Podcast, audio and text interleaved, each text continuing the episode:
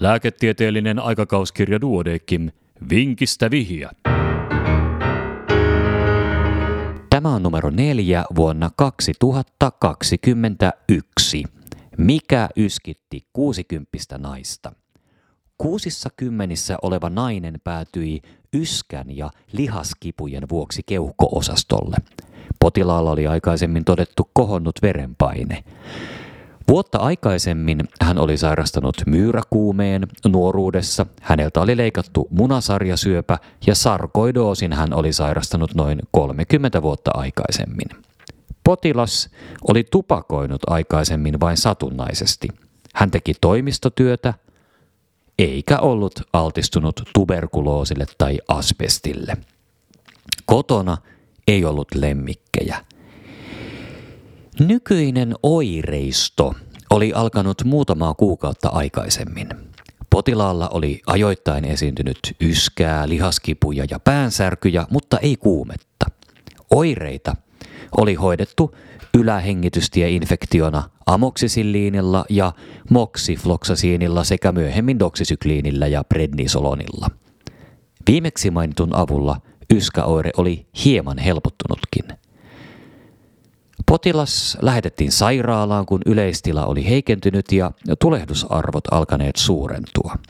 Keuhkoosastolla yleistila oli hyvä, imusolmukesuurentumia ei löytynyt ja iho oli kauttaaltaan siisti. Sydämestä ei kuulunut sivuääniä ja keuhkojen hengitysäänet olivat normaalit. Happikyllästeisyys huoneilmalla oli 97 prosenttia ja verenpaine 125 kautta 85. Potilaan laboratoriokoetulokset esitetään taulukossa, joka on nähtävillä lehden printti- ja nettiversioissa. Niistä mainitsen sen verran, että leukosyytit olivat hieman koholla ja CRP oli 67, lasko oli 60 eli myöskin koholla.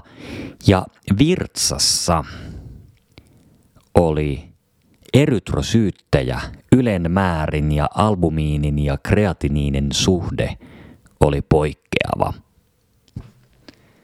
Keuhkokuvassa näkyy tulehduksellisia juosteita molemmin puolin ja millä jatkotutkimuksella päästiin diagnoosiin ja mikä potilasta vaivasi. Ratkaisu seuraa hetken kuluttua.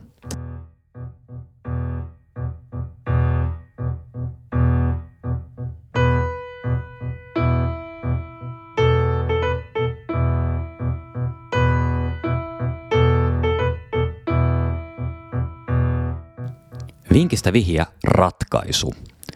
Pitkittyneen ja epämääräisen oireilun takia potilaalta otettiin laajemmin laboratoriokokeita ja hänelle tehtiin keuhkojen tietokonetomografia ja keuhkoputkien tähystys.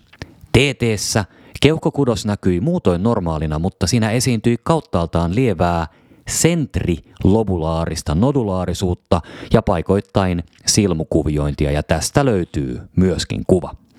Tähystyksessä keuhkoputkien rakenne oli normaali. Bronkkoalveolaarisen huuhtelun eli balin liuos oli kirkasta, mutta hieman kokkareista. Eryttelylaskennassa todettiin lisääntynyt solumäärä ja lievä neutrofilia. Hemosideriinin määrä makrofageissa oli lisääntynyt, mikä viittasi alveolaariseen verenvuotoon. Laajat infektionäytteet jäivät negatiivisiksi. Verikokeissa myeloperoksidaasi vasta-ainepitoisuus eli SMPOAV oli yllättäen suurentunut 26, kun viitearvo on alle 2. Mutta proteiinaasi 3 vasta-ainepitoisuus eli SPR3 viitearvon rajoissa alle 2 ja viitearvo on siis 2 tai alle.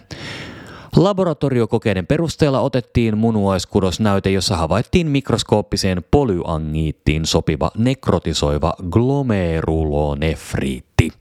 Hoidoksi aloitettiin prednisolonin ja rituximabin yhdistelmä ja oireilu korjaantui nopeasti. Tieteessä näkyneet muutokset katosivat muutaman kuukauden kuluttua, eikä seurantakäynnillä enää todettu mikroalbuminuriaa tai hematuriaa. Myös myelo peroksidaasi vasta-ainelöydös korjaantui. Mikroskooppinen polyangiitti on harvinainen sairaus, jonka oireet ovat usein epäspesifiset ja infektioonkin sopivat. Tauti ilmenee pienissä valtimoissa ja esiintyy pääosin munuaisissa – Keuhkolöydöksiä esiintyy 22 prosentissa tapauksista ja 11 prosentilla potilaista on alveolaarinen verenvuoto. Nykyhoidolla mikroskooppisen polyangiitin ennuste on hyvä ja lähes kaikki potilaat saadaan remissioon. Keuhkolääkäriä jäi kaivelemaan keuhkolöydöksen merkitys. Oliko se vaskuliittia vai kuitenkin erillinen infektioon liittyvä, vaikka bronkoskopiassa mikrobia ei löytynytkään? Kun 51 mikroskooppinen polyangiitti potilaan keuhkojen TT-kuvat tutkittiin, jopa 45 prosentilla tutkituista havaittiin sentrilobulaarista nodulaarisuutta – kun alveolaarinen verenvuoto ja infektiotutkimusten negatiiviset tulokset otetaan huomioon, olivat potilaamme keuhkolöydökset todennäköisesti vaskuliitin aiheuttamia. Joskus siis kannattaa kaivella vähän syvempää, jos potilaan oirekokonaisuus ei sovi tavalliseen tautiin. Ja tämän kertaisen vinkin olivat kirjoittaneet Ville V.T. Koistinen ja Ilkka Annila Täyssistä.